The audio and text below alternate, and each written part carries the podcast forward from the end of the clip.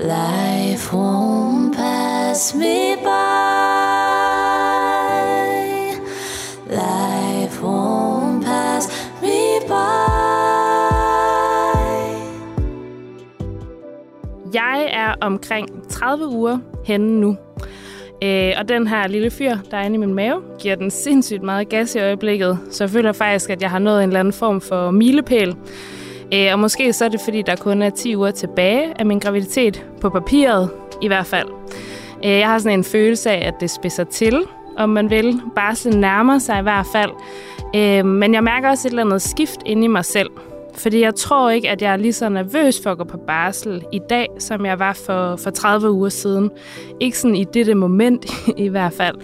Men jeg spekulerer stadigvæk rigtig meget over, hvad det er for et arbejdsliv, jeg ser ind i øh, efter min barsel. Og også, øh, hvem jeg er, når jeg også skal være nogens mor. Og overfor mig, der sidder nogens mor. velkommen til dig, Line Kirsten. Tak skal du have. Og velkommen til Bisser Baby. Tak.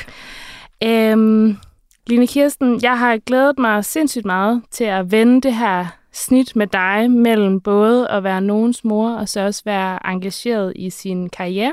Mm-hmm. Øh, vi var lige lidt inde på det, inden vi tændte her, men nogle gange så øh, føler jeg, at jeg går igennem min pubertet en gang til, fordi oh, yes. kroppen ændrer sig, og man har det varmt og sådan nogle ting.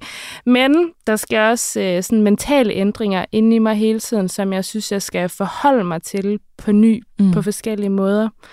Kan du genkende øh, den følelse? Eller? Og ja. Jeg føler, at graviditeten er jo en kæmpe fysisk ting, men jeg synes, det mentale fyldte meget mere øh, af både det mentale sådan, tilstand inden fødslen, under fødslen og efter fødslen. Altså, det, det er helt vildt, hvor meget forskelligt man går igennem, og stadigvæk gør i den her forholdsvis nye rolle, som mor jeg også er i. Ikke? Øh, nu har jeg været i det, ja, øh, på det her tidspunkt 11 måneder øh, cirka, og jeg synes stadig, det er vildt og nyt, og mange nye følelser hver dag. Altså. Kunne jeg virkelig godt forestille mig. Ja. Og det er jo faktisk det livsskifte, mm. som vi kommer til at, at tale om. Øh, men inden da, så vil jeg lige rise op. Øh, du er radio- og podcastvært, mm. og du har blandt andet været øh, vært på DR's programmer Godmorgen P3 og Tabu og Tværs, mm. og du har også haft dine Kirsten Giftekniv. Yes. Så har du også lavet en meget stærk dokumentar, eller podcast-dokumentar hedder det vel, mm. øh, I min lomme ligger en sten. Ja. Øhm, og du er medstifter af Den Fjerde Væg. Ja. Fordi du har også en passion for scenekunst. Ja. Den deler vi jo faktisk. Ja, så dejligt. ja. øh, og så blev du mor for første gang i april mm-hmm. til lille Polly, ja. som snart bliver et år. Ja. Og så ved jeg også, at du laver noget tv og sådan noget, så du har jo gang i sindssygt mange ting. Ja. Øh, og, det, og så er det hele nyt for dig. Så det er derfor, jeg har glædet mig helt vildt meget til at du er lidt over foran mig, så jeg glæder mig ja, til ja. at høre øh, dine erfaringer med at gå på barsel og med at få det, dit, din pige, mm. og så også få de to ting til at, til at samme eksistere. Ja. Øhm, men inden barslen sætter ind, så er der jo beslutningen om overhovedet at blive forældre ja. og stifte familie. Hvordan, øh, hvordan var den beslutningsproces for jer derhjemme?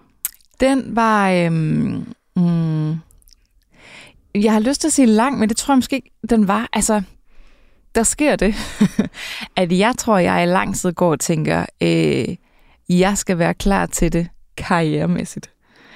Øh, fordi jeg var rigtig meget i tvivl om, hvordan min karriere på B3 kunne kombineres med det at få et barn.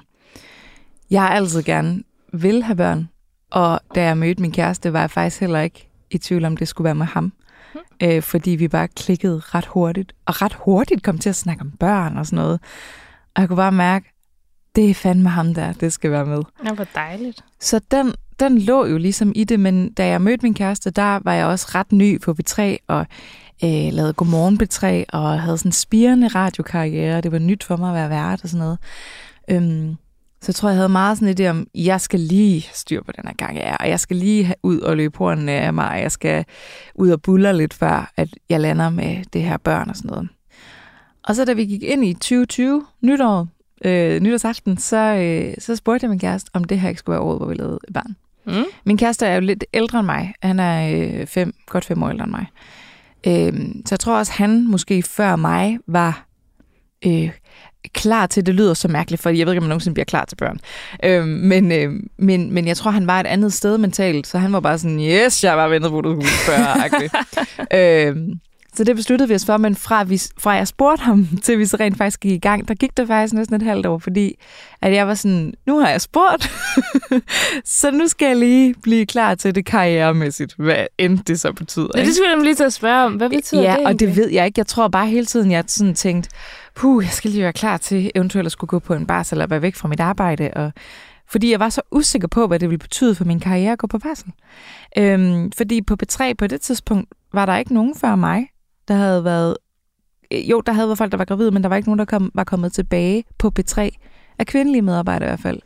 Og slet ikke værter. Og det at være vært er jo lidt sådan en speciel, øh, speciel størrelse nogle gange, og et specielt job, fordi man jo også hele tiden skifter job på en eller anden måde med nye programmer, og der er ikke noget, der er fast, og mejsler sten og alt sådan noget. Så man føler, man ligesom skal øh, smide, mens jernet er varmt. Jeg tror, det var det, jeg følte, at det, det jern er jo lidt varmt hele tiden. Du kan jo smide hele tiden, hvis du vil.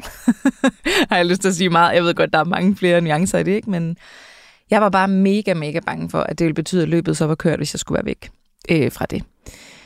Men så kom corona. Øh, og øh, det, det var lidt hårdt for det hele, men jeg tror også, jeg fandt ud af sådan, okay, der er andre ting i den her tilværelse. Jeg nyder faktisk ret meget ikke at arbejde, for indtil da havde det bare været arbejde, arbejde, arbejde. Fuld on knald på, mit arbejde var mit liv -agtigt. Øhm, og fandt ud af, at det er sådan, gud, det er også ret rart at bruge en hel dag med min kæreste. det vidste jeg godt, det var inden. Men, men det var bare rart at få den der pause. Og så, øhm, så besluttede jeg mig for, at i slut maj begyndte at læse nogle artikler om, at p-piller faktisk var rigtig dårligt for dig. Og så smed jeg dem og tænkte, fuck det, så er det nu, og jeg gider ikke til at finde noget ny prævention, for det er også noget ved at bagl, og jeg har, vi har jo snakket om, at vi skal have de børn. Lad os bare gøre det nu. Jeg bliver aldrig klar. Kom, jeg, jeg tror, jeg er nået frem til, jeg bliver aldrig klar Okay. karrieremæssigt. Det er måske, når det sker, og så må vi tage den derfra. Øh, jeg ved jo heller ikke, om det får nogen konsekvens. Og så øh, endte vi jo lidt ud i, at det ikke bare lige var så nemt at få børn. Okay. øh, så der skete ikke noget.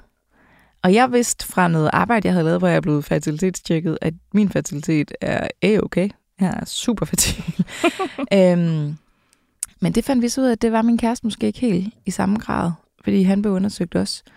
Og så kom vi faktisk i fertilitetsbehandling. Øhm, og der gik, der gik jo egentlig kun lidt over et år fra, vi, altså fra jeg smed p-pillerne til jeg så blev gravid. Og nu når vi ser tilbage på det, er det jo ingen tid, og det er helt normalt, at det kan gå op til to år, før man bliver gravid, har vi jo fundet ud af i mellemtiden også, ikke? Men jeg tror, fordi vi kom i det der forløb meget hurtigt, og hurtigere, end man normalt gør, fordi vi vidste, der- hvad der var galt, øhm, så, øh, så føltes det, det meget problematisk jo. Så jeg nåede at blive helt vildt klar til at blive gravid. Så da jeg endelig blev det, og det ligesom skete helt mirakelagtigt mellem behandlinger Nå. af sig selv, som var sådan helt, what the fuck, altså, vi rejste gang Canaria, så var det Og det er ikke for at sidde og advokere for, at man bare skal rejse på en ferie, for det er det værste, man kan sige til nogen i facilitetsbehandling. Ja. ja. Øhm, men, øhm, men nej, så, så blev jeg gå videre, og så var, jeg, så var det bare så optur og så mirakelagtigt, og vi var så glade. Så det der med, hvad det skulle betyde, trådte på en eller anden måde lidt i baggrunden. Mm. Og jeg stod også et lidt specielt sted karrieremæssigt på det tidspunkt, fordi jeg havde fået at vide, at øhm, mit program Tabu skulle lukke. Det vidste jeg i meget, meget god tid. Det vidste vi øh, meget tidligt, før jeg blev gravid også. Skulle det lukke ved, ved årets udgang. Så jeg vidste jo ligesom også, okay, fandt ud af, at jeg var gravid i august, ikke? Og jeg er fastansat, så på den måde var jeg jo ikke bange for, at mit lukning af mit program ville betyde, at jeg ikke ville have noget at lave, fordi jeg på det tidspunkt også stadig havde tværs. Øh, jeg skulle bare finde ud af, hvad jeg så skulle bruge resten af tiden på. Men det var sådan, det efterlod mig et lidt mærkeligt sted, for jeg var sådan, okay, der har jeg et halvt år nu, cirka, inden jeg skal på barsel. Det virker mærkeligt, at jeg skulle starte noget nyt op efter nytår, for jeg skal på barsel i starten af marts. Så hvad gør jeg her? Og hvor efterlader det mig i forhold til, når jeg kommer tilbage? Er det godt eller skidt, at jeg ikke har et fast program at vende tilbage til? For det, der så også sker i løbet af det efterår, er, at tværs også lukker. Øhm, øh, with my blessing. Det var ikke et lykkeligt samarbejde. Okay. Men, øhm, men så stod jeg jo lige pludselig uden nogen programmer. De der tre måneder, inden jeg skulle på barsel. Og var sådan, fuck. Og okay. de overvejelser, var det nogen, du tog sammen med din øh, chef ved det er, eller hvad? Altså, vidste de, hvornår vidste de, du var gravid? Hvornår fortalte du det til dem? Det fortalte jeg lige omkring 12 års scanning, tror jeg. Øh, ja. Jeg, jeg tror lige før faktisk, jeg havde egentlig besluttet, at jeg ville vente til den der 12 års scanning. I don't know why, det virker så latterligt nu, men øh, fordi det er jo ikke sikkert på noget tidspunkt, hvis man kunne bare fortælle det. Men jeg tror, jeg tror øh, lidt for min egen skyld, og for at passe lidt på mig selv. Og, øh, Det gør jeg altså også. Jeg tror, der er noget med de men der det, det er der 12. mange, der gør, Ja, ja, ikke? 100 procent. Men jeg, men jeg tror egentlig efter, jeg tænkte sådan, hmm, jeg ved, om det egentlig var det, eller om jeg også var lidt bange for, øh, om de ville lukke et Nå. program, eller om der var noget karrieremæssigt bag det også. For jeg tror, jeg følte mig helt vildt udsat, egentlig. Øhm, så det endte med at være der, fordi så, den var ligesom, der havde været en stor fredagsbar, hvor nogen havde opdaget, at jeg ikke drak alkohol, og jeg kan ikke finde ud af at lyve. Så nogen var sådan, hvorfor drikker du ikke alkohol? og sådan helt hemmelig måtte sige, "Jamen, jeg gravid. Så jeg var bange for lige pludselig, okay, der er tilpas mange, der ved det nu til, at det ikke må løbe. Altså jeg gerne have, at jeg selv får lov at sige det til min chef, ikke? Så jeg sagde det lidt før, tror jeg. Men ja, jeg, jeg ved sgu ikke, om det ægte har været øh, frygten for, at det ikke vil gå, fordi jeg er jo ikke... Jeg har det er ikke svært med at tale om ting, der er svære, hver i mine to programmer, Nej, så nej, lavet på nej. det tidspunkt. Så jeg tror simpelthen også, der har ligget en frygt i det. Ja, men, det, men den er bare, den er nemlig lidt sjov, fordi jeg Ja. overvejede, det tror jeg nemlig, alle kvinder gør. Hvornår skal man sige det? Mhm. Mm-hmm. Altså, også, hvornår skal man blive det? Og det øh, kan man jo så ikke altid ligesom selv bestemme. Nej. Men også, hvornår skal jeg sige det? Øh, fordi jeg, jeg, øhm, jeg, læs, jeg, har, jeg tror bare, jeg har læst et eller andet sted, at egentlig så er det ikke lovpligtigt at sige til din chef, før du er sådan noget 20 uger henne. Nej, nej. Og, og det synes jeg så til gengæld er imponerende, fordi jeg føler, at der gik 10 minutter efter, at tisset på den der pind, og så kunne man se, at jeg, var, altså, jeg kunne ikke Ja, passe ja. mit tøj længere. Nej, så jeg synes, nej, det er nej, nej. meget, meget imponerende med de kvinder, der kan holde det hemmeligt øh, helt frem til øh, 2020. Mm. Ja. Men ja, de, øh, de altså, var jo vildt nice. Mine chefer var jo så søde, der var jo ikke noget der. Øh, vi var jo også fem på samme tid, der kom og sagde, at vi skulle have et barn, så jeg tror også, de var Hold da sådan op. lidt, okay, nu er en, endnu en, der skal på barsel. Fordi de andre selvfølgelig havde noget at sige det i forvejen, ikke? Øhm, så, så jeg tror, på den måde kan jeg godt forstå, hvis de har tænkt, shit, det er mange, der skal på barsel. And I get it. Øhm, men, hvordan søde. fungerer det? Altså egentlig, Ja. øh, fordi du siger, at så, så var du, du følte måske, at du var lidt på sådan usikker grund, fordi du Ja. ikke havde dine programmer længere, men mm. du var fastansat.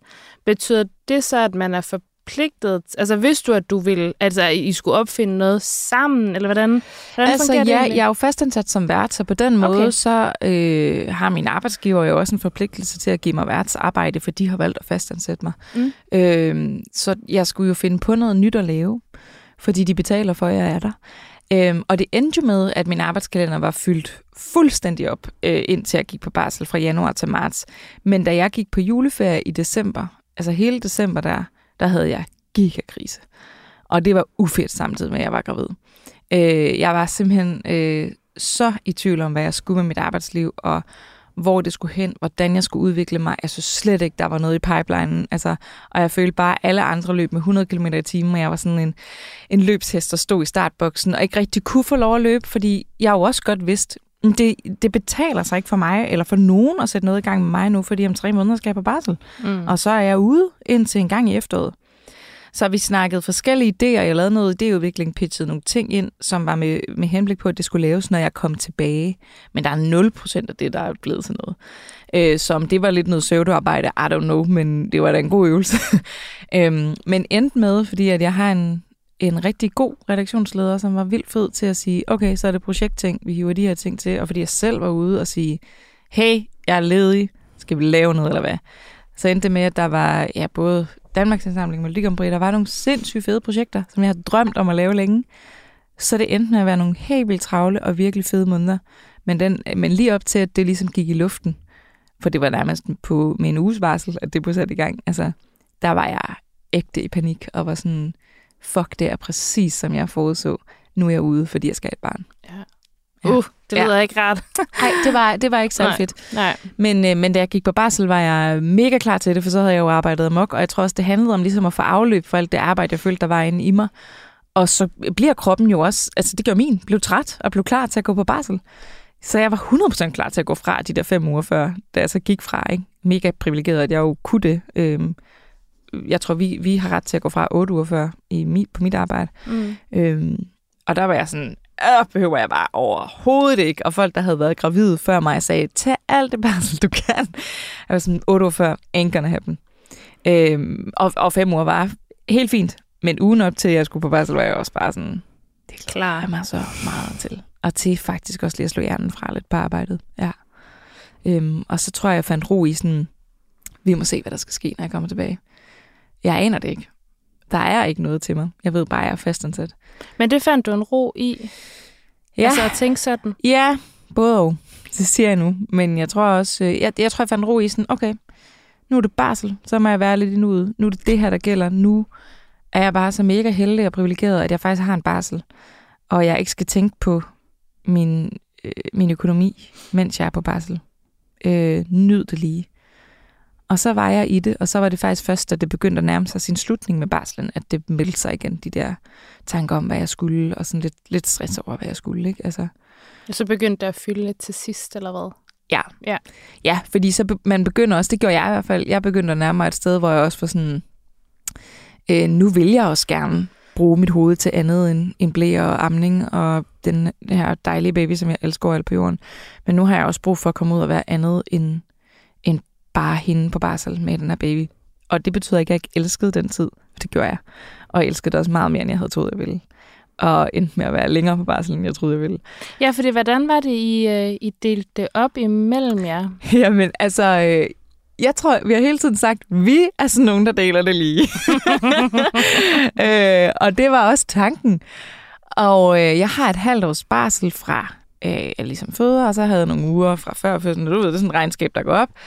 Øhm, jeg skulle tilbage på arbejde i slut oktober, men så havde jeg noget ferie, der skulle fyres af, så det endte med, at jeg ligesom lavede sådan en optrapning tilbage på arbejde, så jeg i midt november begyndte på arbejde, og, men derfra kun var på arbejde en til to dage om ugen frem til en juleferie. Så jeg havde lige halvanden måned, hvor jeg bare langsomt trappede op, Hmm. og det var perfekt. Så sådan mit ægte arbejdsliv er først gået i gang fra januar i år, fra årsskiftet. Ikke? Det betyder jo så også, at min kæreste kun er endt med at have tre måneders barsel. sådan ægte barsel. Ikke? Han havde lidt inden.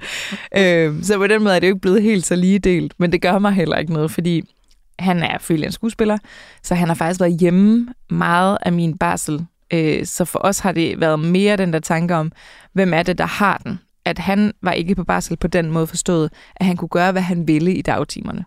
Men er jo et fantastisk menneske, så var jeg jo en kæmpe hjælp. Han var ikke bare sådan en, der sagde, ses, det er dig, der har den. Han var der så meget, og jeg er altså, jeg er på røven over de kvinder, der ligesom er alene med barnet efter to uger. Hold kæft, det synes jeg er vildt. Da vi sad der efter to uger, var jeg sådan, øh, og var snakket om sådan, det var så nu, du skulle gå på arbejde, hvis du havde sådan et job. Du taler jo ind i min virkelighed. Jamen præcis. Og jeg var bare sådan, oh my god, at nogen kan det her selv. Og man skal jo nok finde ud af det. Jeg havde Ja. 100% også fundet ud af det. Men man, man er jo også bare den virkelighed, man er i. Altså, Helt sikkert. øh, og man finder ud af det, uanset hvordan man så er stillet. Selvfølgelig skulle man klare det, men hold kæft, det var en kæmpe hjælp. Altså, Men det er også, hvis nu du har altså, du ved, frygtet den der barsel, så lyder det også bare som om, at, det, de, øh, at de så har været to om det, har måske også øhm, givet en eller anden følelse af, at det var noget, I var sammen om, eller gjort det rart på, altså måske på en anden måde. Ja, altså, så den der absolut. frygt kunne komme lidt i baggrunden for, hvad der, øh, hvad der egentlig skulle ske bagefter, fordi at, øh, Ja. ja. Ja, og jeg tror også bare, at da hun så først kom, det der underlige lille menneske, så var jeg jo også bare helt forelsket, og sådan elskede bare at bruge tiden med hende, og tænkte, ej, okay, hvad har jeg egentlig så travlt med? Og var sådan, det vigtigste er jo bare hende lige nu. For mig var det sådan, Mm. øh, det er så kort tid, jeg har med hende. Det der karriere, det, det skal jeg nok nå. Altså, det er bare for sindssygt, at vi har skabt det her menneske. Vi har ventet så længe på, hun kom. Nu er hun her. Hvor sindssygt. Altså, Ja. det nød jeg sgu. Ja, det, altså, det håber jeg virkelig også, at jeg kommer til. Men, men Ja. for mig lige nu, så, er det sådan, så kommer det lidt an på, hvad for en dag det er. Ja. Fordi på en god dag, så tænker jeg nemlig også sådan, jeg skal jo arbejde til at blive 70 eller sådan noget. Så jeg tænker lige, at jeg nok skal nå at løbe den hjem igen Ja, ja. efter min barsel. Ikke? Men så er der jo også bare de dage, hvor jeg sådan tænker, hvad skal jeg lave under min barsel? Skal jeg gøre alt muligt, der ligesom mm altså sådan forbereder mig til at komme tilbage, eller gøre, at jeg ikke bliver glemt, eller øhm, altså på den måde. Og der kan man sige, der, der jeg ved ikke, hvordan du har det, fordi du har jo været fastansat. Øhm, jeg, jeg, lige nu er jeg et sted, hvor jeg føler, at det skal løbes i gang igen. Jeg har jo fået et program at vende tilbage til, som blev landet i slutningen af min barsel, at det var det, jeg skulle lave. Øh, og jeg synes faktisk ikke, det var super fedt at skulle bruge tid af min barsel på at overhovedet forholde mig til mit arbejde. Men på en eller anden måde ved jeg også, at det var godt givet ud, for så vendte jeg trods alt tilbage til noget udvikling af det program, der så kom tilbage. Så det var ikke sådan, der først mødt ind, og så skulle jeg finde på mit arbejde. Men, men det var sådan lidt et, et, et, et bittersødt bolsje på en eller anden måde, at sådan bruge barselsdag på at tage ind til et møde på DR og finde ud af, hvad jeg skulle og sådan noget. Ikke? Øh, og sådan er det bare. Altså, det, det tror jeg, det er til at sluge, og det er helt okay. Altså, øh, det var rigtig dejligt og godt givet ud. Men selvom jeg har det program, det laver jeg nu tre dage af min arbejdsuge. Øh, et weekendprogram, der hedder Smørhullet på P3, som jeg er rigtig glad for at lave. Men jeg har også kæmpe sådan selvværdskrise, og øh, er totalt i krise over, hvad jeg skal med min karriere og med mit liv, og øh, man ser tingene på en helt ny måde, når man kommer tilbage fra barsel. Det er lidt sådan en kliché, men det gør man. Det gør jeg. Mm. Øh, jeg ser, min, mit arbejde er ikke mit liv mere. Jeg vil også gerne hjem til mit barn. Mm. Øh, det betyder ikke, at jeg ikke også vil min karriere med alt, hvad der er inde i mig, og har totalt store ambitioner. Øhm, men der er noget andet i mit liv også. Men kampen ligger også i at få de to ting til at forenes, fordi jeg føler, der er meget sådan helt sådan, øh, på et lidt større systemplan på en eller anden måde, som siger, at man skal vælge. det er enten karriere eller baby. Mm. Og det tror jeg bare ikke på. Jeg tror godt på, at det kan kombineres. Øhm. Altså, det håber jeg i hvert fald virkelig men meget. Men du, kan det men du slår hovedet på sømmet, fordi det er også helt sikkert min oplevelse, at der er, øh, det er som om, man skal vælge. Ja. Det er som om, at hvis du vil forfølge din karriere, så vil det gå gå ud over dine børn på en negativ måde. Ja. Og hvis du ikke vil forfølge din karriere, så, så er der sikkert også noget med det. Altså, du ja. ved, det er som om lige meget, øh, hvor man står. Og jeg kan bare godt forestille mig, at hvis du har oplevet et skifte ind i dig selv, hvor du før har tænkt, det vigtigste, det er faktisk min karriere. Eller det er i hvert fald det, ja, der har betydet, det betyder rigtig meget. Ja. Ja. Øh, og så pludselig står og tænker, gud, så måske ikke så meget alligevel. Altså, jeg kan bare godt forestille ja. mig, hvordan det sådan river op i sådan en, øh, ja, sådan en, ja. lidt en krise over, hvem er jeg så? Men det betyder sindssygt meget, og jeg tror i virkeligheden, der er noget i det, der også er... Øh, jeg har stadig alt det her inde i mig, jeg havde før, men jeg føler, at jeg skal kæmpe for, at det får lov at blive hørt og set. For der er lidt en... Nogle gange føler jeg, at der er sådan en forventning til, at når man er blevet mor, så vil du vel kun snakke om at være mor. Hmm. Øh, og det har jeg faktisk 0% lyst til i mit arbejde lige nu. Jeg har ikke behov for, at alt mit indhold skal være morindhold. Og jeg synes, det er misforstået. At der, og det er der nogle kvinder, der vil. Uh, you do you dejligt, det findes, for jeg hører også jeres podcast, og jeg følger jer også på Instagram. Altså, mm. men, men jeg synes, det er ret vildt, at sådan, i det, jeg laver, at der skal det fylde så meget, at du er blevet nogens mor, at der er en forventning om sådan, nå, så vil du vel gerne lave et program om det. Eller så er det vel det her, du gerne vil ind og snakke om hele tiden. Men jeg er sådan lidt, nej, nej, nej, nej, nej, jeg vil stadig alt det der andet, der er i mig. Og jeg føler i langt højere grad, at jeg skal forholde mig til, hvem jeg er som person og profil nu, for jeg er sådan, men ja, det er vel den samme profil som før. Nu har jeg bare fået et, et, et ekstra add-on derhjemme, men det har jo ikke noget med mit arbejde at gøre. Mm. Jeg tager hende jo ikke med på arbejde. så, øhm, så ja, jeg, jeg, jeg føler lidt, at det er sådan en kamp for at bevise, at jeg stadig kan alle de ting, jeg kunne før jeg blev nogens mor. Jeg er faktisk bare blevet klogere og mere beriget af at være på barsel det burde de udnytte, tænker jeg nogle gange. Sådan. Men det er sjovt, fordi den der, synes jeg, starter allerede under graviditeten. Mm-hmm. Øhm, det er i hvert fald, jeg tror næsten lige meget, hvem jeg taler med eller holder møde med, eller sådan noget, så kommer vi til at tale om min graviditet på et eller andet tidspunkt.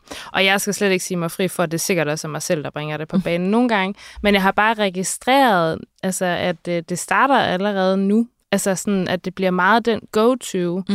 Øh, og det er jo også meget, meget det, det kommer til at handle om med, hvad gør du så med det der? Hvad skal mm. der ske med det der? Og, og det er jo helt altså helt legit spørgsmål fra både altså familievenner og samarbejdspartnere, ikke mindst. Ja, ja, absolut. Æ, øh, fordi det, det er jo nogle snakke, der skal tages, men det er bare, det er bare lige skægt, at du så siger, at, ja. at det kan faktisk være, at det fortsætter. Ja, øhm, det fordi føler jeg. det er jo også, øh, jeg arbejder i hele landet egentlig. Jeg er sindssygt tit i København, selvom jeg bor i, i Aarhus. Øh, og det har jeg jo også sådan tænkt over at give videre om, fordi det har været svært nok i forvejen det er jo en barriere, jeg har skulle nedbryde og gøre øh, hvad hedder det, kulturlivet i København klar over, at det er ligegyldigt, jeg sidder i Aarhus. Mm. Mm. Altså, jeg er stadig lige så dygtig, Mm. øh, og geografien er ligegyldig, for jeg kommer gerne til København, og de mærker ikke, at jeg ikke Mm-mm. altså, sidder på Østerbro, hvis de er på Vesterbro. Nej. Det, det lægger de virkelig ikke mærke til. Øh, så det er jo også bange for, hvordan, ja, hvordan kommer det til at ændre sig, fordi mit ad så bliver ham Mm. mm. der, som jeg jo også skal hente, og som jeg Ja. jo kommer til at være øh, selv om. Og det er jo klart, det er jo ikke, fordi jeg er blind over for, at dit liv ændrer sig. Det gør det. Også i det, jeg siger med, jeg vil gerne hjem til mit barn. Jeg gider ikke sidde og arbejde til klokken 8 om aftenen. Øh, fordi det kan jeg ikke, for jeg vil også gerne være noget for hende. Øhm, men, det, men det er fordi, der stadig nogle gange føles som om, der er sådan en forventning om, at når du er blevet nogens mor, så er du vel det først og fremmest. Øhm, og det er jeg jo på mange måder også, men det betyder ikke, at jeg ikke i visse sammenhæng også kan være andet først og fremmest. Jeg har ikke lyst til altid at blive mødt som nogens mor. Jeg vil også gerne mødes som mega dygtig vært, fordi det synes jeg også, jeg er. Mm. Øhm, jeg stussede jeg så et interview i et eller andet sted, jeg kan ikke huske, hvad det var, med en skuespiller, øhm, og hvor de ligesom i tale satte det her med, at øh, hun var skuespiller og mor.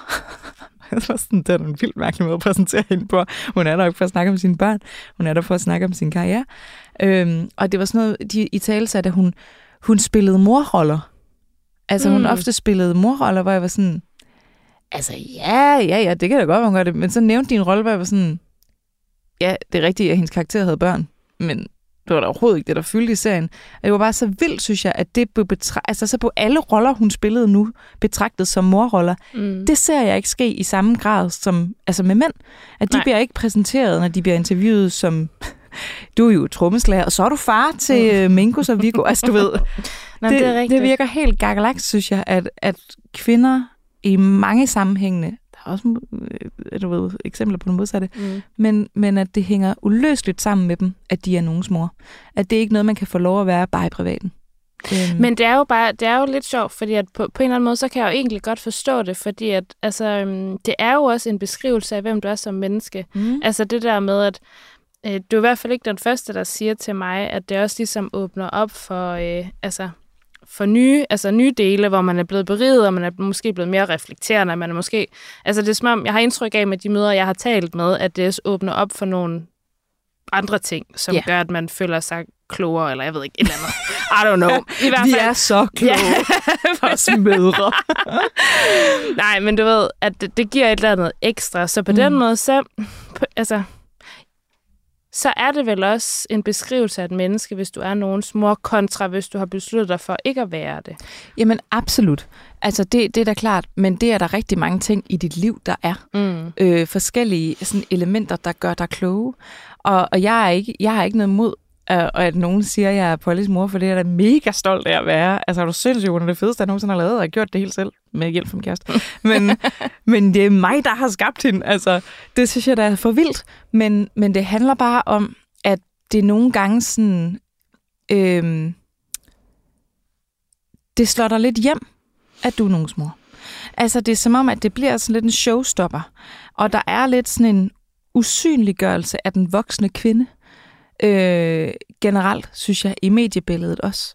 At det er, den, det er stadig den unge, sjove, kække kvinde, der ikke har børn, der er den attraktive. Og det er som om, så snart du får børn, hovsa, så røg du ind i et eller andet forældregame, hvor du ikke kan være med hos de unge mere. Det synes jeg er noget forbandet fis. Mm. Fordi der er også unge mennesker, der får børn. Og de kan stadig have lyst til at feste og gå i byen. Det er klart, man kan det ikke helt i samme grad, i hvert fald i en periode af ens forældreskab. Men man kan have de samme lyster, de samme interesser og så videre og så videre, som man havde før man blev nogens mor. Så er der nogle ting, der ændrer sig, ja. Men, men det er som om, at den der forandring får lov at fylde mere end fokuset på, hvad, hvad kvinden, der er mor, også er. Øh, og det synes jeg især bliver problematisk, når vi snakker karriere. Mm. Øhm, øh, og måske især en karriere som min, hvor jeg bruger mig selv ekstremt meget i mit arbejde. Ikke? Øhm, Jo, fordi det handler vel om, hvad det er for nogle add-ons, der kommer. Altså, Mhm. fordi i den, så bliver det jo vildt relevant, det du siger med, det er jo helt rigtigt set, at, at en, altså en far bliver jo sjældent betegnet som, så Ja, var du også nogens far. Ja. Øh, du, hvor, Har du ikke bare lyst til at lave farindhold nu? ja, præcis. Ej. Øhm, det er jo lidt, altså det er jo lidt det samme som, øhm, det er klart, at som du siger, det, der sker en forandring, når du bliver forælder. Der, der, der er jo også noget, der farver mig, som er, jeg rigtig godt kan lide teater, for eksempel. Jeg bruger aldrig min teaterinteresse i mit arbejde på DR. Jeg har ikke lavet noget indhold, der handler om teater på DR. Mm. Men det er jo en gigantisk stor del af mig, ligesom det er at være mor. Og det er det, jeg mener, jeg kan vel vælge til og fra, hvad jeg vælger at bruge i mit arbejdsliv, og hvad jeg så laver af interesse og kærlighed uden for mit arbejde. Øhm, altså, jeg kan, jeg kan jo godt ligesom være hende verden. Nu har jeg lavet en, en serie til DR3, som hed dengang, der hed Line Kirsten Tør Godt, som handlede om alle de ting, jeg er bange for. Det kan jo godt eksistere i en verden øh, for sig, uden at mit barn behøver at blive blandet ind i det. Mm. Øh, og det føler jeg nogle gange, jeg skal kæmpe lidt for, sådan at min profil ikke er at være mor. Øhm, og det synes jeg er ret vildt, at det skal være sådan en, at det faktisk er lidt svært. Og sådan, Men også, at det har ændret sig så hurtigt, jo Mm. egentlig, som det lyder til, at det har. ja, jeg oplever i hvert fald, at det er anderledes nu. At jeg, jeg, jeg, føler lidt, og det kan jo også være, det er inde i mig. Det er jo som sagt, jeg står midt i det, så kan det være lidt svært at se det ude fra helikopterblik. Så det kan også være, at jeg siger sådan lidt noget famlende nu. Men det er fordi, jeg tror, jeg, jeg virkelig er i en bullerne sådan identitetskrise i forhold til, hvem jeg er, når jeg ikke er mor, og en, en lidt også en bullerne karrierekrise egentlig. Øh, fordi det er sådan en, jeg føler, jeg har helt vildt meget ind i mig, jeg gerne vil have afløb for. Og jeg skal lige finde ud af, hvordan fanden jeg gør det i den her nye virkelighed. Ja. Mm. Det kan jeg godt forstå. Ja. Men der tror jeg også, øh, hvad hedder det, på et tidspunkt, så tænkte jeg meget over, man bliver tit, tit synes jeg, at mm, folk siger noget, og så er det fordi, de projekterer det, de selv føler over i en. Mm. Men så kommer jeg til at tænke på, at nuancen ind i det er jo faktisk også, at tit så prøver vi at møde det menneske, vi sidder overfor. Så nogle gange, så kan mm, man også, okay, det bliver måske sådan lidt, men nogle gange, så kan man også øh, selv være i godsøjen øh, skyld i, hvorfor folk reagerer, som de gør. Ja. Du ved, jeg kan jo godt have en tone med noget, jeg siger, Mm. eller et udtryk, eller formulere mig på en måde, hvor de netop altså, kan se det fulde perspektiv, jeg ikke selv kan se. Ja. Og derfor møder de mig på en bestemt måde. Det har du helt ret i. Øhm, ikke at, jeg siger ikke, at, at, øhm, altså, at der er noget, der er selvforskyldt på den måde, og, altså sådan, men Nej, men jeg tror, du har en rigtig god pointe, og det er jo også det, jeg mener med, sådan, når man står midt i det, kan det være helt vildt svært at vurdere, øh, hvor meget kommer egentlig inden fra mig og fra min egen indre krise, og hvor meget ja. er egentlig sådan, som tingene er. Øhm, så lige nu taler jeg jo også fra et sted, hvor at, at det virkelig bulrer ind i mig, hvor jeg hver dag har en ny følelse, og sådan øh, jo ikke er landet endnu. mm, Og det kan være, at jeg ser helt anderledes på det om en måned, hvis der lige pludselig øh, kommer et job ind for højre, jeg sygt gerne vil lave. så, så kan det være, at jeg tænker, ok, det er slet ikke noget problem at være blevet nogens mor, det kører bare. ja. Men jeg, bliver jo, jeg, jeg kan alligevel mærke, at når jeg taler højt om det, så møder jeg mange, der har det på samme måde. Så det må jo eksistere.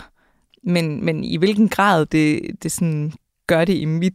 Jeg forstår du, hvad jeg mener? Altså sådan, Ja. det eksisterer, men jeg, jeg skal lige finde rundt i, hvordan det eksisterer. Mm. Giver det mening? Ja, det er det lidt gør rodet, det. det siger nu. Nej, nej, men det giver mening, ja. Og jeg tror, og det er jo også fordi, det er jo en kæmpe livsomvæltning. Mm. Altså lige meget, hvor fantastisk det er og sådan noget, så øh, jeg har jo ikke engang gennemlevet det endnu, Mm-mm. men det må det jo være. Det må jo være en kæmpe ændring ind i, hvad du, hvad, hvor dit fokus plejede at være, hvad du plejede at gøre, kontra hvad du også bliver nødt til at gøre. Altså Ja. sådan, fordi, jeg ved ikke, har du haft sådan nogle forestillinger om, hvordan du gerne ville være som mor? Ja, sindssygt. ja, ja, ja, ja. Og også alt for høje forventninger, selvfølgelig. Øhm, ja, det har jeg, men jeg, jeg øver mig helt ekstremt meget i at tage det dag for dag og være i nuet med min datter. Øh, og ikke prøve sådan at gøre mig alt for mange tanker om, hvordan det skal være, men mere bare gøre mit bedste lige i den situation, der er der, med, det, med den mængde energi, jeg har lige der. Øhm, fordi så undgår jeg også at slå mig selv for meget i hovedet, når jeg så ikke lykkes, for man kan ikke lykkes hele tiden. Mm. Øhm, jeg tror da også, at der er noget i sådan... Jeg tror, jeg er blevet lidt overrasket over, hvor svært jeg faktisk synes, det er at få tid til at gå op.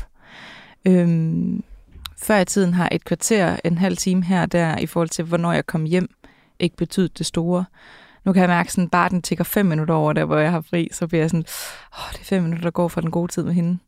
Øhm, så det, nu ved jeg slet ikke, hvor jeg kom fra i spørgsmålet, men det var, hvorfor jeg havnede her. Men... Nej, men det der med, øh, om du har gjort nogle forestillinger om, hvordan du gerne vil være som mor.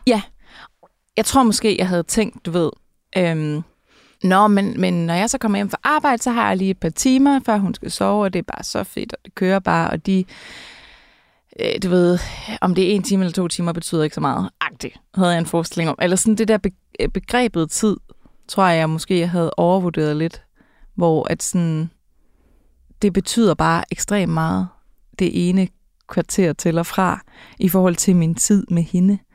Øh, fordi når jeg er fri fra arbejde, så, øh, så er det jo ikke... Det meste af dagen bruger hun jo nu i en institution med nogle andre mennesker. De timer, hvor hun er ægte fed, bruger hun sammen med andre mennesker. Så det kvarter ekstra, jeg får med hende resten af dagen, inden hun skal puttes, det betyder bare helt vildt meget. Og jeg kan mærke, at jeg savner hende helt ekstremt meget, hvis jeg har haft en lang dag, og ikke når at se hende særlig meget. Hvis det er sådan noget en time, jeg kun når at få med hende, inden hun skal puttes. Det sker heldigvis ekstremt sjældent, men i sidste uge for eksempel havde jeg en mega, mega travl arbejdsuge, og skulle have ting til at gå op og ting til at lykkes. Og jeg savnede hende bare så fucking meget, og, havde, og det er første gang, jeg oplever at savne hende så meget. Og der havde jeg bare virkelig brug for at bruge weekenden kun med hende. Jeg var sådan, vi tager i svømmehallen lørdag, vi skal bare lave noget fedt sammen, du og jeg, og hun fatter jo ikke en skid, hun er 11 gammel, men, sådan. men jeg var bare sådan, nu skal vi bare bruge kvalitetstid sammen. Og mens hun sov lur, var jeg sådan helt, uh, det er jo godt, hun sover en lang lur, men også vågen, for jeg vil også gerne, nu skal vi være et sammen jo. vi skal bruge tid sammen. Jeg tror, jeg ikke havde regnet med, at jeg ville få det sådan egentlig.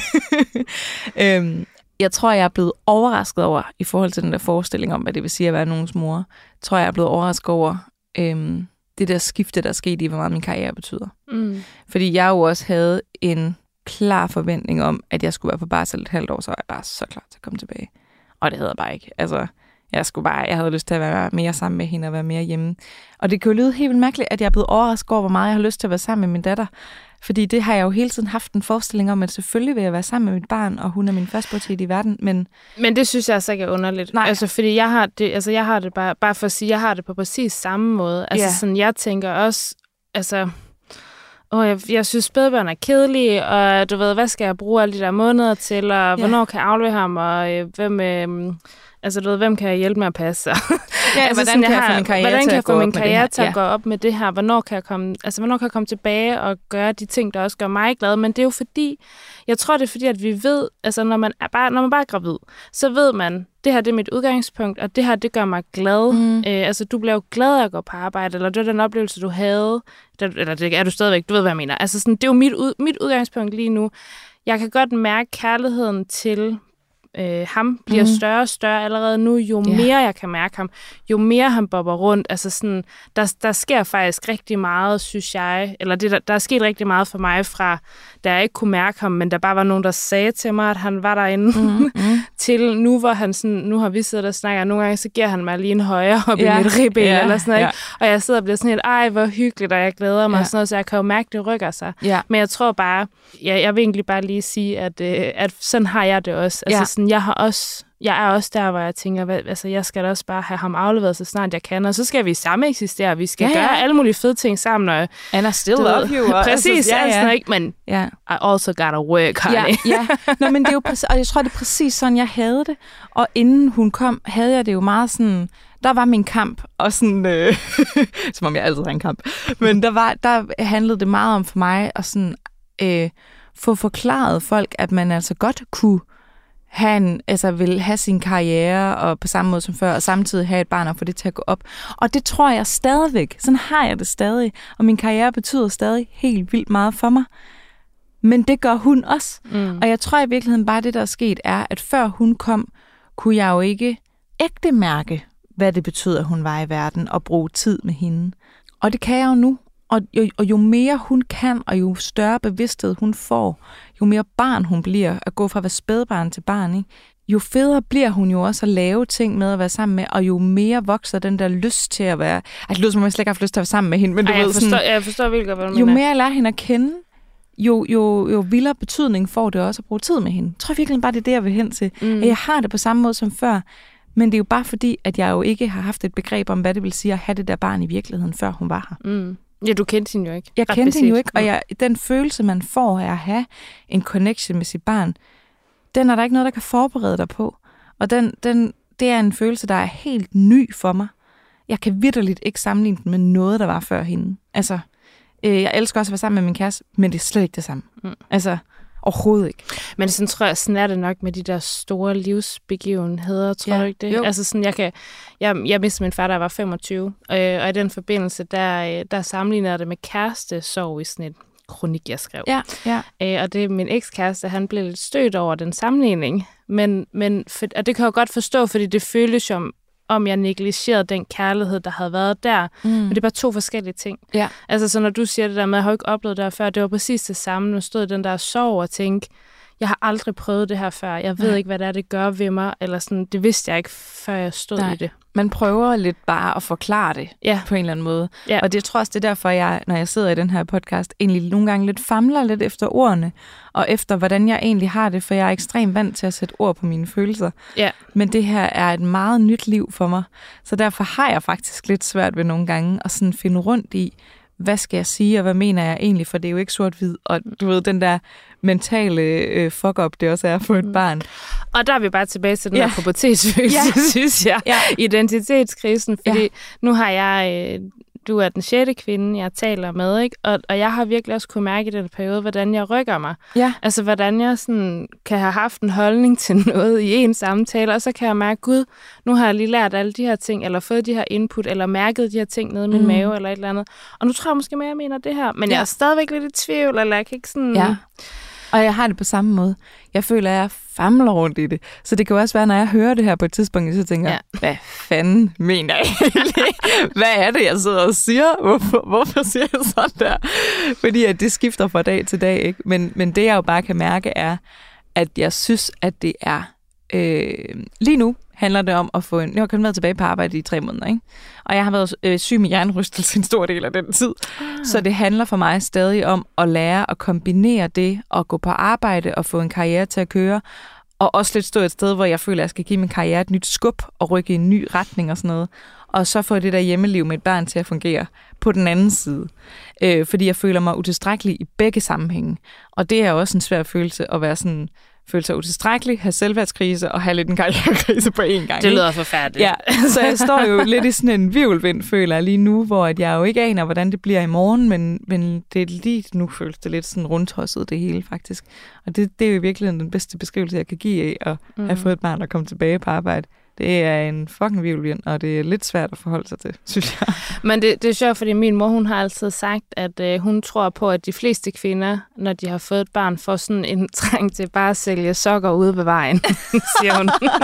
og det er bare, det kommer jeg sådan til at tænke på, når du siger det der. Altså, at, at måske, måske er det også bare, som du siger, tre måneder, du har været tilbage, mm. og altså sådan, måske skal det også bare have tid.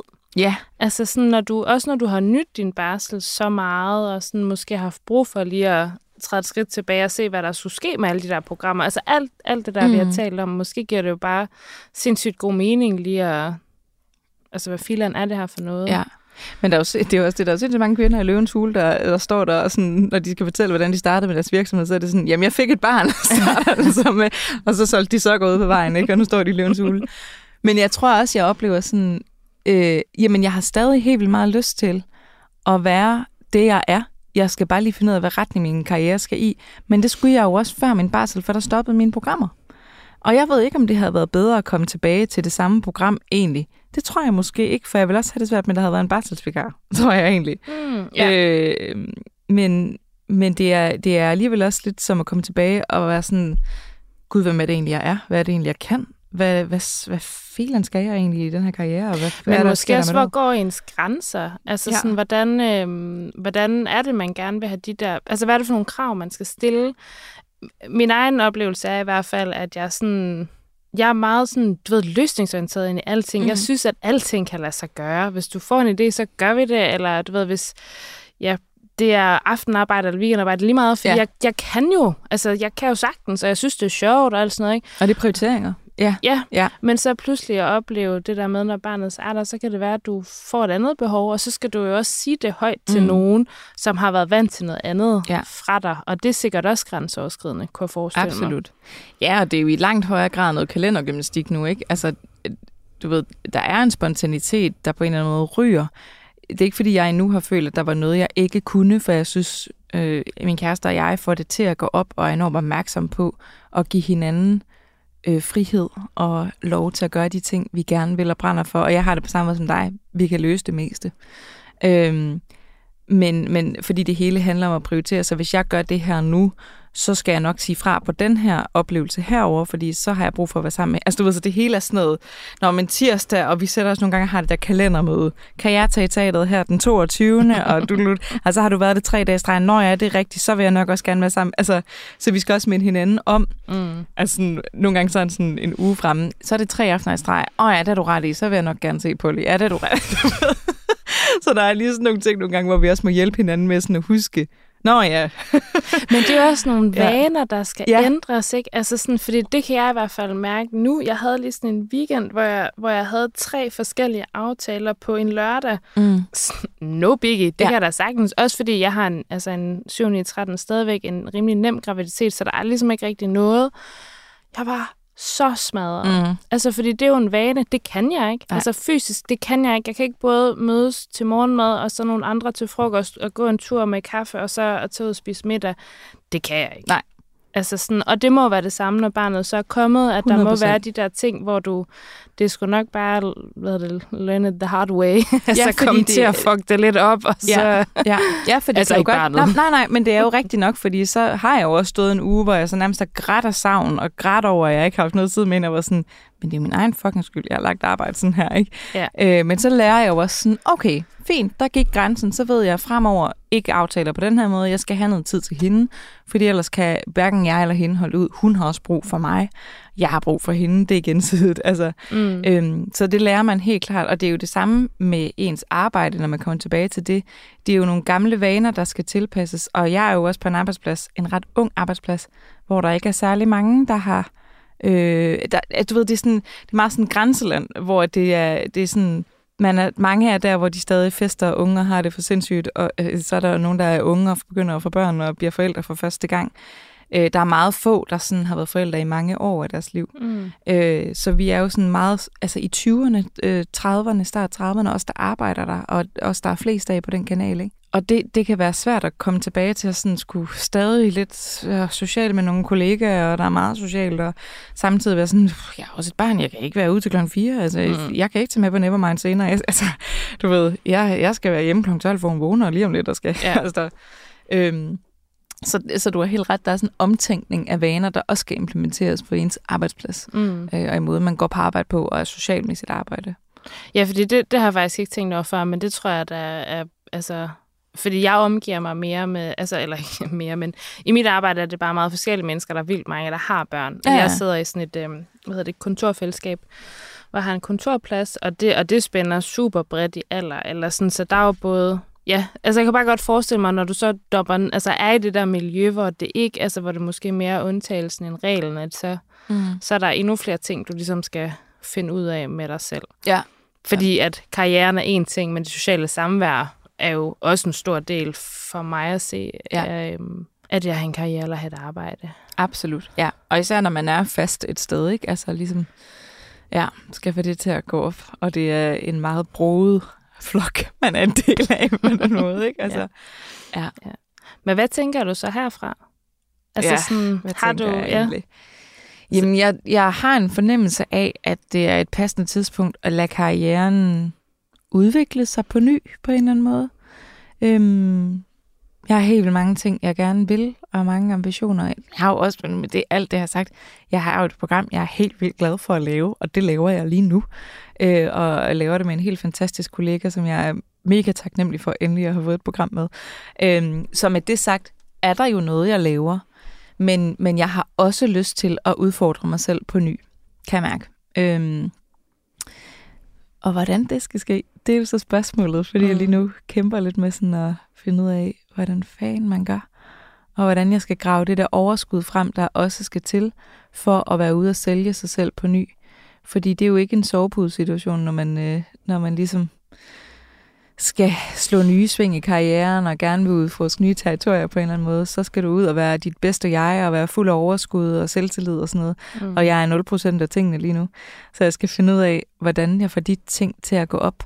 Øh, og jeg bliver lidt træt af, når folk siger, øhm, har du travlt, du skal være på arbejdsmarkedet til du er 70, hvor jeg er sådan, Mm. øh, ja, men jeg regner ikke med, at jeg skal ud og være en vært på nye måder, når jeg er 70. Så det vil jeg faktisk gerne til at ske Der er selvfølgelig forskel, det er rigtigt. altså, du ved, så jeg bliver sådan lidt, ja, men det er nu, jeg har lyst til det her. Jeg har lyst til, at det skal ske nu. Så det er nu, vi skal finde ud af, hvordan vi gør det. Jeg har lyst til, at det, vi rykker på det. Øh, og samtidig så er jeg pistret. Og samtidig så er jeg meget i tvivl om, hvad jeg kan, og om jeg er god og sådan noget. Ikke? Altså, øhm, fordi at meget af overskuddet af energien jo går på at være en god mor, også at være en god kæreste, og være en god kollega. Man er, man er sådan, øh, jeg tror, det blev meget fint beskrevet et sted som en mor hårdkroks. Altså, øh, En en mor, har du læst Harry Potter? Der er det de Ja. der hårdkroks, det der, der er delt ud i syv dele. En genstand, der bliver delt i syv dele. Nå, ej, okay, der har du sat mig. Det til alle Harry Potter-fansene derude. øh, men det føles lidt som, som at være sådan, at man er splittet ud syv forskellige steder, hvor man skal være syv forskellige ting, som jeg elsker, men som også er lidt Nå, hårdt. den der hat. Ja, ja, der præcis. fordeler dem Men på... så har man både en Ja, ja. dagbog. Nej, hatten, det er fordelingshatten. Nå, Det, jeg tror, det er Voldemort, der har delt sig selv i syv dele, måske. okay. Ja, Det kan du lige gå hjem. ja det gør jeg lige. det kan jeg jo bruge min barsel på. Lige læse Harry Potter i barslen, ja. så du kender den her fede reference, jeg lige lavede. Nej, men, men ideen er ligesom bare, at man er del splittet ud på mange steder, hvor man skal levere alle steder. Og det er, øh, det, føles, det er man også egentlig måske før, men det føles mere massivt nu. Øh, og jeg føler mig utilstrækkelig alle steder, hvilket jeg tror er en ret normal følelse, kan jeg forstå. Men, men det gør jeg virkelig, og, men det går hårdt ud over selvværdet på en eller anden måde. Så jeg synes, det er et svært sted at stå lige nu Mm. og have sådan virkelig mange drømme og ambitioner, og være sygt meget i tvivl om, hvordan man skal få noget til at lykkes. Altså, og det kan være lige pludselig, så falder der en eller anden appelsin ned, og så skal det hele nok gå alligevel. Og det ved jeg jo også. Det prøver jeg at sige til mig selv gennem hele livet. Alting løser sig. Det skal nok gå. Øhm, men, øh, men den er svær mærkelig nu, synes mm. jeg. Men øhm, ja, jeg prøver at hvile i, at der trods alt er en base, og jeg er meget privilegeret at have et, et, en fast indkomst og et arbejde. Øh, og så skal jeg lige få landet det der med, hvordan jeg så også kom, altså har det fedt, ægte, i det, jeg går på arbejde og laver. Mm. Og med det sagt, det har jeg jo også størstedelen af tiden. Jeg er ekstremt glad for mit arbejde.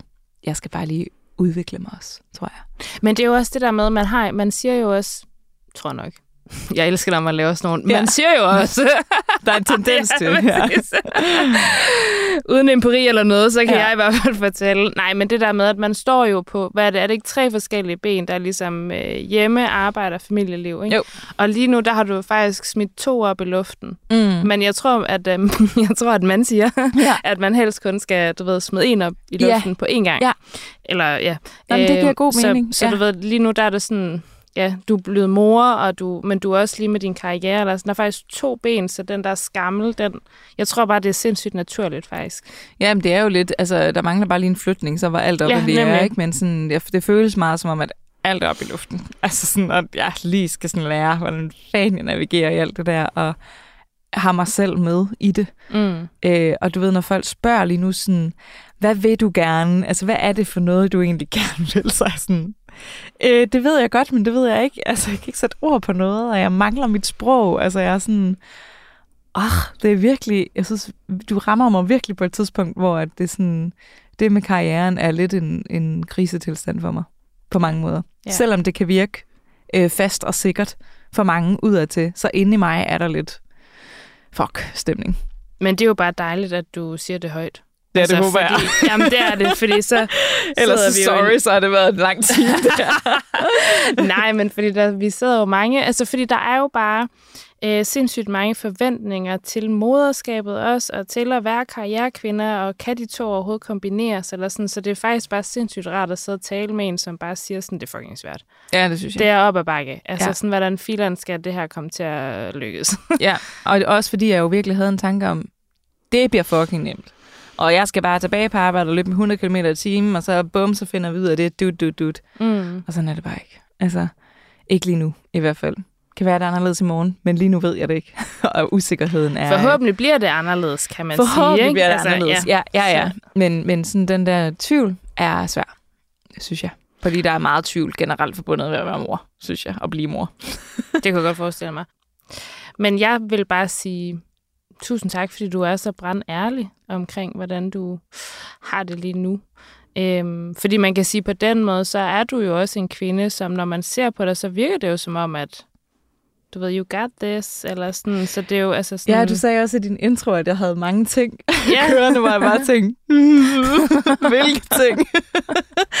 Og, det, og jeg ved det jo også godt, der er ting, der er dejlige at køre og er fede. Men det er så sådan en Men- personting, for jeg tror også, man kan stige sig, altså man kan også blive lidt blind, Mm. øh, når, du, når du er vant til at lave mange ting, kan du ja. også blive blind for, at du rent faktisk gør det.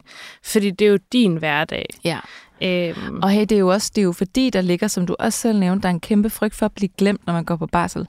Og det må jeg altså også bare sige, man bliver det lidt. altså i en periode. I hvert fald i, i mit job, tror jeg, fordi der handler det om at være aktuel og blive set og hørt. Og med det sagt ved jeg jo også, jeg er ikke blevet helt glemt overhovedet, og jeg kunne sagtens, øh, jeg kan sagtens smide videre, altså selvom jeg lige har været på barsel og har haft fin tid til det. Øhm, men, men der er noget, der gør ondt i ligesom også at se den der frygt komme lidt til live. Men jeg tror også, det er meget sundt nogle gange, at frygten ikke altid bliver gjort til skamme, men at man nogle gange også lige får lov at mærke, ja, sådan er det også. mm. Og det er okay. Du dør ikke af det.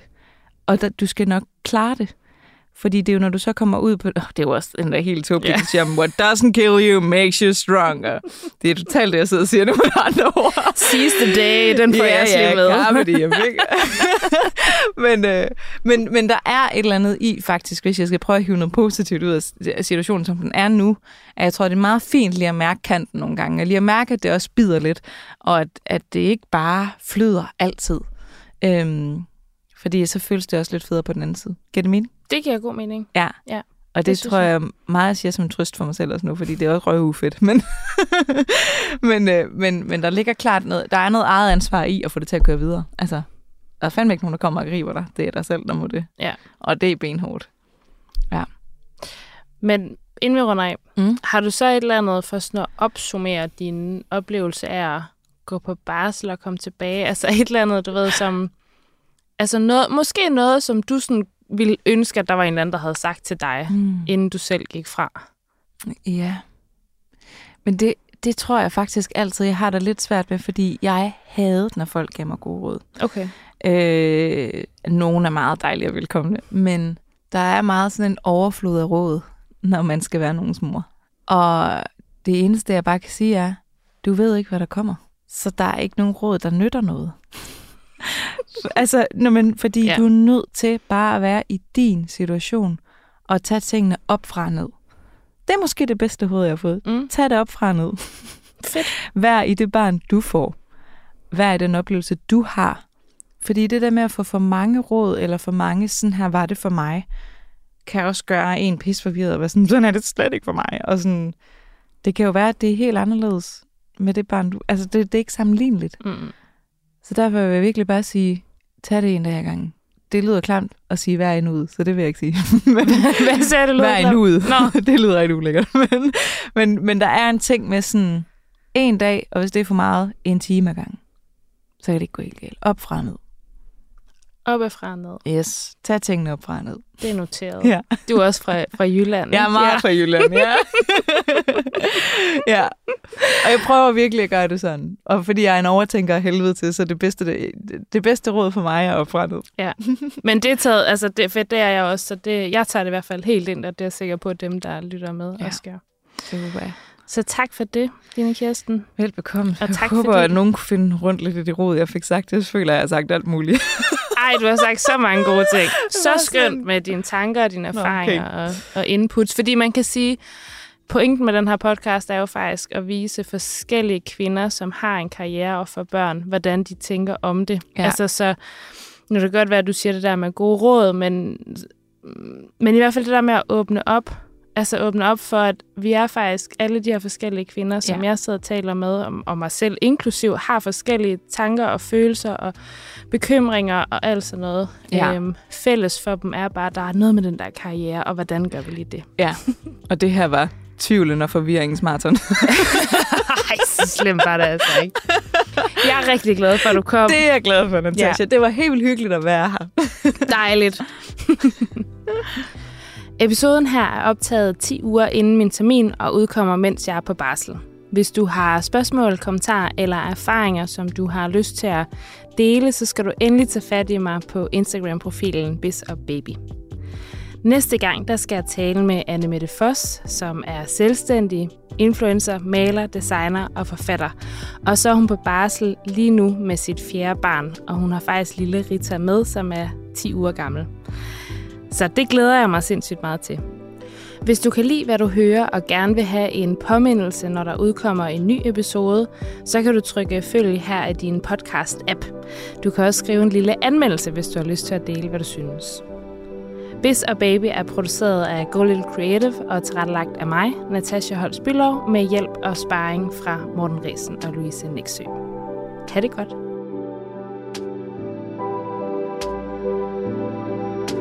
Change is good.